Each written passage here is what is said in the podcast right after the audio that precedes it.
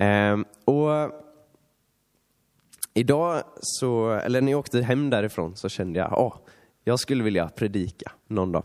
Nu har jag fått eh, samla på mig en eh, massa grejer från bibelskolan som jag skulle vilja dela med er. Eh, och temat för eh, dagens predikan är Jesu dop. Men eh, jag valde att lägga till en lite extra. Jesu dop möter Sydafrika. Mm. Det blir spännande det. Vi tar och börjar med en bön. Tack Herre att vi får samlas här idag och lovsjunga ditt namn och lära oss mer om vem du är. Herre, vi ber att ditt ord ska få landa i våra hjärtan. Att ditt ord ska få komma in och förändra oss. Göra så att vi kommer närmare dig. Tack Herre för att du har delat med dig av vem du är i Bibeln och att vi kan få upptäcka mer av vem du är. Tack Herre för att vi har möjligheten att få samlas i ditt namn. Vi ber i Jesu Kristi namn. Amen. Så, vi börjar med att läsa dagens predikotext som är från Matteus eh, kapitel 3, vers 13 till 17.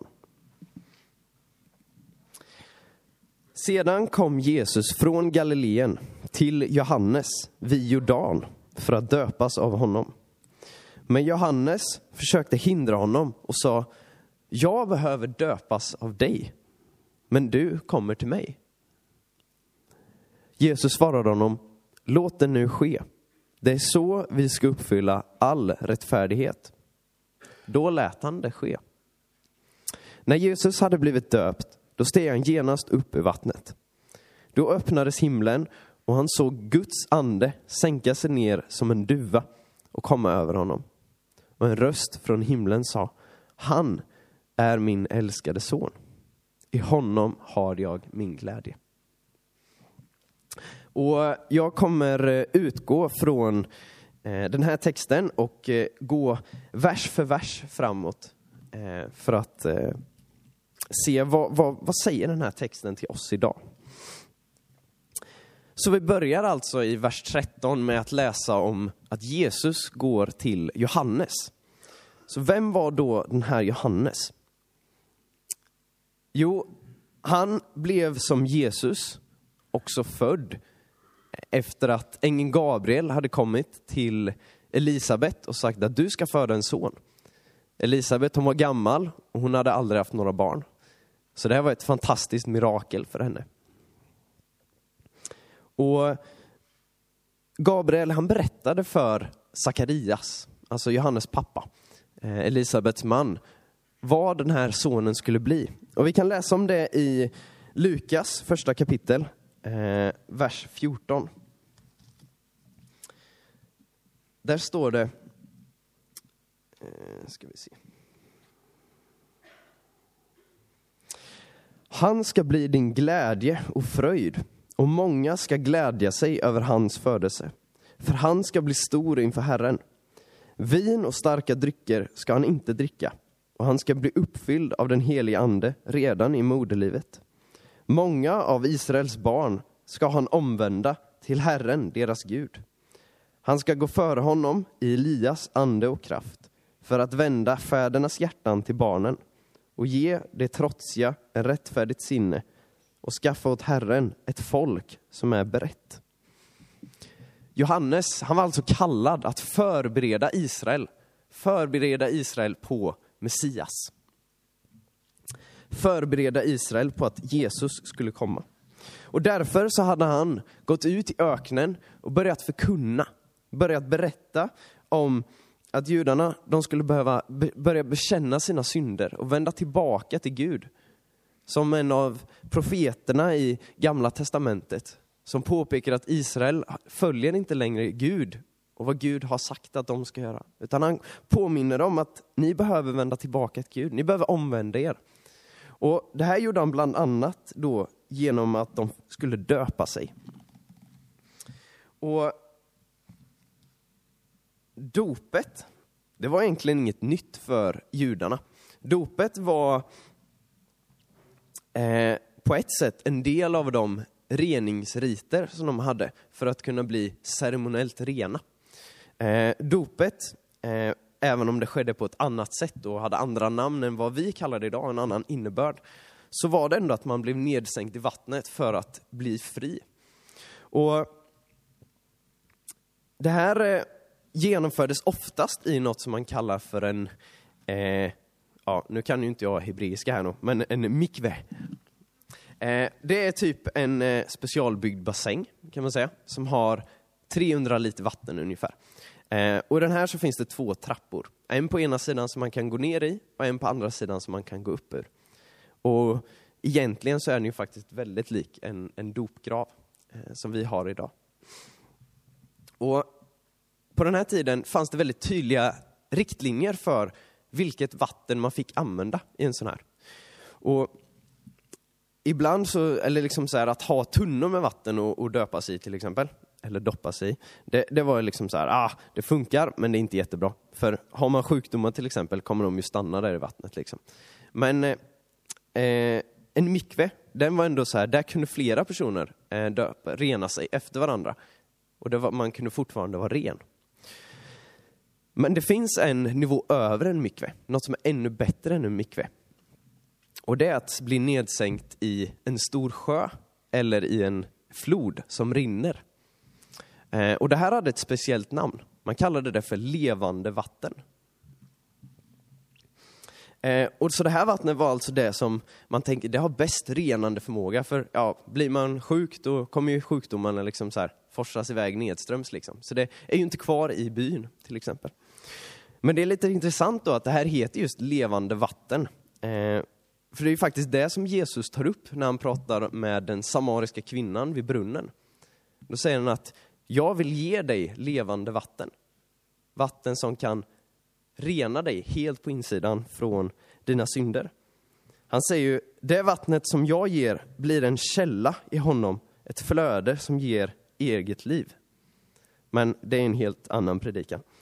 Ehm, så vi ser alltså att det har ändå ganska stor betydelse att eh, Johannes gick och döpte människor i Jordan och inte i en mikva som alla andra. Han visste att ja, men nu behöver människor en gång för alla tvätta bort, liksom. De behöver tvätta bort sina synder och bestämma sig för att vi vill följa Gud, vi vill vara redo för när Gud kommer. Och att tvätta sig, det var ju det man behövde göra för att till exempel kunna gå in i eh, tabernaklet eller i det allra heligaste. Då behövde ju prästerna och alla som skulle gå in där, de behövde tvätta sig för de behövde vara rena innan de kunde komma till Gud. På samma sätt så behövde människorna här nu vara rena så att de kunde vara med och vänta på att Gud skulle komma. Och vi läser alltså om att den här snickarsonen, Jeshua, eller Jesus, han kommer till den här Johannes. Och vi läser i vers 14. Lite för lite plats här framme, får inte plats med alla grejer. Ja, vi läser det i vers 14 i alla fall. Men Johannes försökte hindra honom och sa, jag behöver döpas av dig och du kommer till mig. Alltså, Johannes, han hade ju insett vem Jesus var. Johannes, han hade ett dop som sa att ni behöver vända bort från era synder och ni behöver gå och följa Gud. Men han ser ju att Jesus, det är något speciellt med honom. Johannes ser Jesus gudomlighet och han ser också Jesus att han är syndfri. Han behöver inte vända bort från några synder. Så varför kommer då Jesus till Johannes som har ett dop för omvändelse? Alltså det här går inte ihop i Johannes hjärna. Det blir liksom som en total krock. Tidigare så hade han till och med sagt till fariseerna, liksom, de som ska vara det högsta för Israel, de hade han sagt, ni behöver vända tillbaka. Ni syndar, men ni behöver vända tillbaka till eh, och, och, och också omvända er, för ni har också syndat. Ni är inte perfekta. Men till Jesus säger han, varför kommer du till mig? Han hade till och med sagt tidigare att jag är inte ens värd att ta av honom sandalerna, när han pratade tidigare. Och nu så säger Jesus att, att han ska döpa honom. Liksom. Nej, det här går ju inte alls ihop. Liksom. Eh, och på ett sätt är det här ett otroligt vittnesbörd. För det talar ju om att Johannes, han vet verkligen vem Jesus är, vem Gud är. Och han ja, men, verkligen ser ju sin egen synd. Han ser att han, jag behöver döpas av dig. Men varför kommer du till mig? Han ser verkligen vem Jesus är och hur fullkomlig han är i den här världen. Men här så kan jag tycka att, vi, eller att vi, vi har en viktig lärdom att lära oss av Johannes här. För att även fast han tycker att allt det här känns ju jättekonstigt. Det här går helt emot hans världsuppfattning. Så han, han säger ju faktiskt inte att Jesus har fel. Han säger, jag behöver döpas av dig och så kommer du till mig. Alltså han ifrågasätter ju, men han säger aldrig att Jesus har fel. Och när vi läser Bibeln så kan det vara, är det nog många av oss som snabbt läser och så tycker man, ah, det här var ett konstigt ställe. Ah, nej, det här kan nog inte stämma. Bibeln har nog fel här. Det, det här känns, det här känns allt för konstigt. Men frågan är om vi istället ska kanske följa Johannes tempel och tänka, ja, är det här något som jag har missuppfattat istället? För Johannes blev det här, men okej, det här kan inte vara det Jesus menar. Han kan inte mena att jag ska döpa honom. vad, vad är det jag har missat liksom? Men han lyssnade ändå på vad Jesus sa. Eh, vi går vidare till vers 15 som säger Jesus svarade honom. Låt det nu ske. Det är så vi ska uppfylla all rättfärdighet. Då lät han det ske. Alltså Jesus, det här är ju fantastiskt, Jesus ger oss svar på tal. Det är inte ofta han gör det. Oftast brukar han ju alltid prata i massa liknelser och sådär, det ska alltid vara så svårt liksom. Men nu så ger han ju bara rakt på liksom så här. Låt det ske. Och sen ger han ju också en förklaring. Han säger, det är så vi ska uppfylla all rättfärdighet. Och översatt så skulle man kunna säga att genom dopet så ska du och jag, alltså Johannes och, och Jesus då, och alla vi som väntar på Messias, visa att vi tillhör den vägen, så att vi kan bli räddade och på den sista dagen stå rättfärdiga inför Gud. Att vi alla står rättfärdiga inför Gud. Och det här kan vi hitta i Andra Korinthierbrevet, kapitel 5, eh, vers 21. Andra Korinthierbrevet 5, vers 21.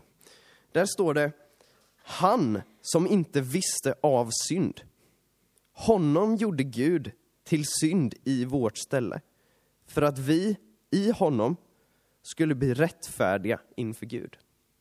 Det här var alltså enda sättet för Jesus och för dem, hela världen att bli rättfärdig.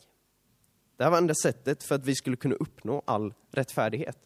Att Jesus gick in i det här dopet.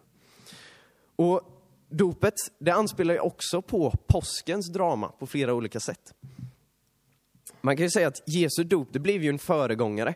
Något som vi som kristna följer än idag.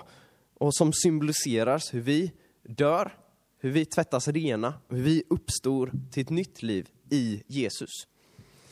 Men det är också en förberedelse för Jesus själv. För på samma sätt som han behövde ödmjuka sig för att bli Guds offerlamm på korset,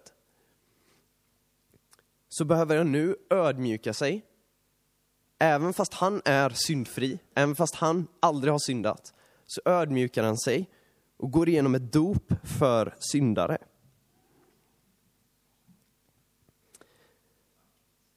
Alltså han identifierar sig med oss. Han ödmjukar sig för att han ska kunna komma ner och bli på våran nivå. Han, han förstår vad det är att vara människa. Han väljer att gå på samma väg som vi. Vi behöver alla gå igenom dopet eh, för att kunna få rättfärdigheten i himlen, eller bli en del av Guds rike. Och han väljer att gå samma väg. Han vill vara en förebild som går före oss. Och jag tyckte det var lite intressant eh, när jag läste, jag, jag kom att tänka på det här eh, bibelordet från psalm 119. Där det står att Jesus är, eller det står, ditt ord är en lykta för min fot och ett ljus på min stig. Och då börjar jag tänka så här, om nu Jesus döpte sig för att gå in på samma väg som vi, och han är ordet, han är lyktan för våran stig. Då kan det vara en fin bild att man ser att ja, men han gick in på samma stig som vi, bara för att han skulle kunna gå före och hålla lyktan för oss. Liksom. Och det här pratar faktiskt Sakarias om också, för han får en profetia om Johannes och om Jesus. Och vi kan läsa om den i första Lukas också. Eh, och där står det, första Lukas, vers 76. Där står det, och han börjar med Johannes här. Och du barn, du kallas den högstes profet, för du ska gå före Herren och bana väg för honom. Du ska ge hans folk kunskap om frälsningen med förlåtelse för deras synder, ge dem vår Guds barmhärtiga kärlek. Så ska en soluppgång från höjden besöka oss för att lysa över dem som sitter i mörker och dödsskugga och styra våra fötter in på fridens väg. Alltså genom det Johannes gjorde så skulle Jesus bli förhärligad och visa på att han är soluppgången som kommer över och lyser in i mörkret i den här världen. Och det är ju mycket troligt att Johannes, han förstod ju inte det här. Han kan ju inte ha förstått allt det här, för Jesus hade ju inte dött och så på korset än. Men han förstod ju att det här måste ju vara något viktigt. Något som Jesus verkligen ville göra när han säger, ja men låt det nu ske, det är ju en rak order liksom. Men det här, det här går ju fortfarande inte ihop för Johannes. Men här har vi också en, en lärdom som vi kan dra av det. För även fast det går helt emot vad, vad han tänkte, vad han hade för världsuppfattning om Jesus, om Jesus var, så lyssnade han liksom på vad, vad, vad är det Jesus säger. Och han visste ju att Jesus var gudomlig. Och vi brukar ju säga att Jesus, han är vägen, sanningen och livet. Alltså Jesus kan ju inte säga något som är falskt. Så om Jesus säger att, ah, men döp mig nu. Då tänker Johannes, ja, men då, då måste jag ju gå på det. Johannes, eller Jesus har väl antagligen rätt. Jag måste bara inte fatta det här. Liksom. Och det var något som vi mötte väldigt mycket av i Sydafrika, för att dra en parallell dit.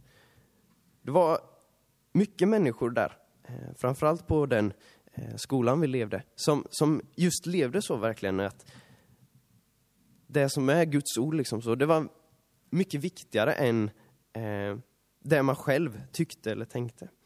Jag är ett exempel på en av ledarna. Hon, I Sydafrika är det så här att det, det, är lite, i hela Afrika är det lite problem med korruption och så. Och ett av de sakerna var att eh, eh om man ska skaffa körkort så var man tvungen att muta eh, körkorts, eh, de som gjorde testen och så, för annars underkände de dig. Liksom. Eh, men det hon sa då, liksom, nej, enligt vad jag tänker om Bibeln så står det att det är fel att muta människor. Så jag kommer inte eh, skaffa ett körkort, för jag vill liksom inte muta någon. Och det var något som verkligen tog i mig, så här, ja, wow. Att man kan lägga så mycket eh, tillit till det Bibeln säger. Det var häftigt. Ja, vi eh, går vidare till eh, vers 16 där det står när Jesus hade blivit döpt, ja då steg han upp ur vattnet. Då öppnades himlen och han såg Guds ande sänka sig ner som en duva och komma över honom. Här blir alltså dopet bevisat av att Gud eh, sänder den heliga ande över Jesus. Något som Johannes tar upp och vittnar om senare. Man kan läsa om det i Johannes evangeliet att det står att han, Johannes då vittnade om att Gud hade kommit med en duva och att han hade fått en profetia innan som sa att den som helig ande stannar över, det är Guds son.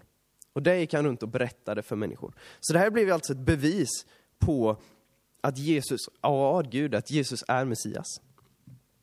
Och det blev då, kan man säga, väldigt viktigt för Jesus. För det här är något som han kunde ta med sig hela tiden. Och det är också viktigt för människorna runt omkring, att de såg att okej, okay, det här är verkligen Gud. Och den heliga ande i Gamla Testamentet var ju utgjuten bara över speciella personer, typ profeter eller andra människor som hade ett speciellt viktigt uppdrag för Gud. Så det här blir en väldigt tydlig ett tydligt tecken på att Jesus var utvald av Gud, att han fick den helige ande. Eh, och på detta sättet så går ju Jesus nu från att ha haft sitt privata liv, kan man väl säga, även om han är Gud och Guds son, så går han ju in i sitt publika liv där han ska börja berätta om det nya kungariket. Och det kan man säga att det är lite liknande vad som händer apostlarna på pingstdagen. Hur de går från att vara rädda och sitta gömda in i ett hus till att bli starka och gå ut och berätta om Jesus. Lite liknande sker här. Vi går till sista versen, som är vers 17, som säger, och en röst från himlen sa, han är min älskade son, i honom har jag min glädje. Det vi ser nu, det är att Gud, Fadern, talar. Och så det här betyder ju alltså att vi har alla delar av treenheten samlade på samma ställe. Vi har både helig ande, vi har Jesus och vi har Fadern. Eh, och det här händer ju inte jätteofta i Bibeln. Det är typ eh, i början, så här, in the, i, eh, ja just det, vi har läst Bibeln på engelska nere i Sydafrika, så att det kommer tillbaka på engelska lite. Nej men i begynnelsen, då fanns ju Jesus och Guds vind var där och ordet och så. Men här är också treenigheten på plats. Så vad betyder det? Jag vet inte. Men det verkar betyda att det är något väldigt viktigt i alla fall. Så vad säger då Fadern? Jo, han säger att han är min älskade son. I honom har jag min glädje. Och de här orden, de har en dubbel innebörd. Dels är de väldigt konkreta. Alltså, de pratar ju väldigt mycket in, ja men de är väldigt konkreta. De säger att Jesus är Guds son, som ska ge både honom och världen glädje. Men som kristna så brukar vi kallas att vi är Guds barn. Och här kallas Jesus Guds son. Och vi kan ju läsa om det här i... Ja, nu har jag glömt att skriva upp vad det är. Ja, ja. Det står i alla fall så här. Alla är ni nämligen genom tron Guds söner i Jesus Kristus. Är ni döpta in Kristus har ni också iklätt er Kristus. Alltså vi kan bo inne i Jesus, vi kan ikläda oss Kristus. Så när Jesus säger då, han är min älskade son, skulle vi kunna tänka att han säger, du är mitt älskade barn. För vi har iklätt oss Kristus. I dig så har jag min glädje. Det är ett fantastiskt budskap till oss. Men det är också så att de här orden de syftar faktiskt på profetior som handlar om Messias och så tidiga profetior som handlar om vem Gud och Jesus är. Och det var något som vi pratade mycket om i Sydafrika, hur de här profetiorna i Gamla Testamentet ofta har flera innebörder. De är profetior till flera olika tider, precis som Pekka sa. Ofta syftar de på något som hände för Israel, för den tiden i närtid. Men de syftar också på framtiden, på när Messias ska komma. Och en av de här profetiorna kan vi läsa i Jesaja eh, 42. Jag kommer inte läsa hela, men den börjar med att säga Se, min tjänare som jag stödjer, min utvalde som min själ glädjer sig över. Det här är ju lite olika översättningar, men Guds ord, i honom har jag min glädje. Det syftar tillbaka på den här profetian om tjänaren som Jesaja eh, gav. Tjänaren för Gud och Israel. Så det kan bli en väldigt häftig eh, bild när man får upp att oj, Bibeln är så mycket djupare, den hänger ihop på så många sätt. Att det Gud säger här är inte bara ord som han säger just nu, utan de hänger ihop med något som Jesaja sa liksom så mycket tidigare. Och det får ett väldigt djup. Och det är något som vi har pratat väldigt mycket om i Sydafrika. Just det här djupet. Eh, så det Gud gör, det är alltså att han hänvisar oss till den här profetian och han likställer Jesus med den här tjänaren. Han berättar om vem Jesus är. Och för, för oss, när vi hör de här orden, så betyder inte det så mycket. Men tänk då för judarna som hade koll på hela skriften. De kunde den utan och innan. När de då hör en röst från himmel som säger, i honom har jag min glädje. Då kommer de direkt på, just det, det är det här de pratar om. De pratar om tjänaren i Jesaja. För dem blev det ett väldigt otroligt vittnesbörd om vem Jesus var. Så det är ju otroligt fantastiskt för hur Bibeln hänger ihop. Hur det finns så många kopplingar mellan slutet och början och hela vägen. Och att Bibelns texter också är relevanta och kan tala till oss idag, det är ju också ett bevis på hur fantastiskt gudomligt inspirerade de är. Och hur vi kan få dem att tala in till vår situation i våra liv. Och jag kan säga att efter Sydafrika så har jag fått en eh, otroligt stor längtan av att just läsa Guds ord, fundera mer på vad betyder det här verkligen? Eh, och att spendera mycket tid i bön. Eh, så jag tycker att vi avslutar den här predikan med att be att den helige Ande ska öppna våra hjärtan så att den här texten om Jesu dop kan få landa och att den kan få eh, betyda något i våra liv. Eh, så att vi kan förstå mer av vem Gud är. Tack Herre att du har skrivit ner, skrivit ner ditt ord, skrivit ner vem du är i Bibeln. Så att vi kan få uppenbaras. Att vi kan förstå mer av vem du är. Tack Herre, för att du har gett oss den här texten om Jesu dop, om hur Jesus valde att identifiera sig med oss som är syndare. Han valde att ta ett dop som han egentligen inte behövde. Men för att det skulle bli en föregångare, ett sätt för oss att kunna följa honom och gå med honom. Jag ber här att den här texten och det här budskapet ska få landa i våra hjärtan och att det ska få bli något som vi kan få ta med oss när vi går i vårt dagliga liv.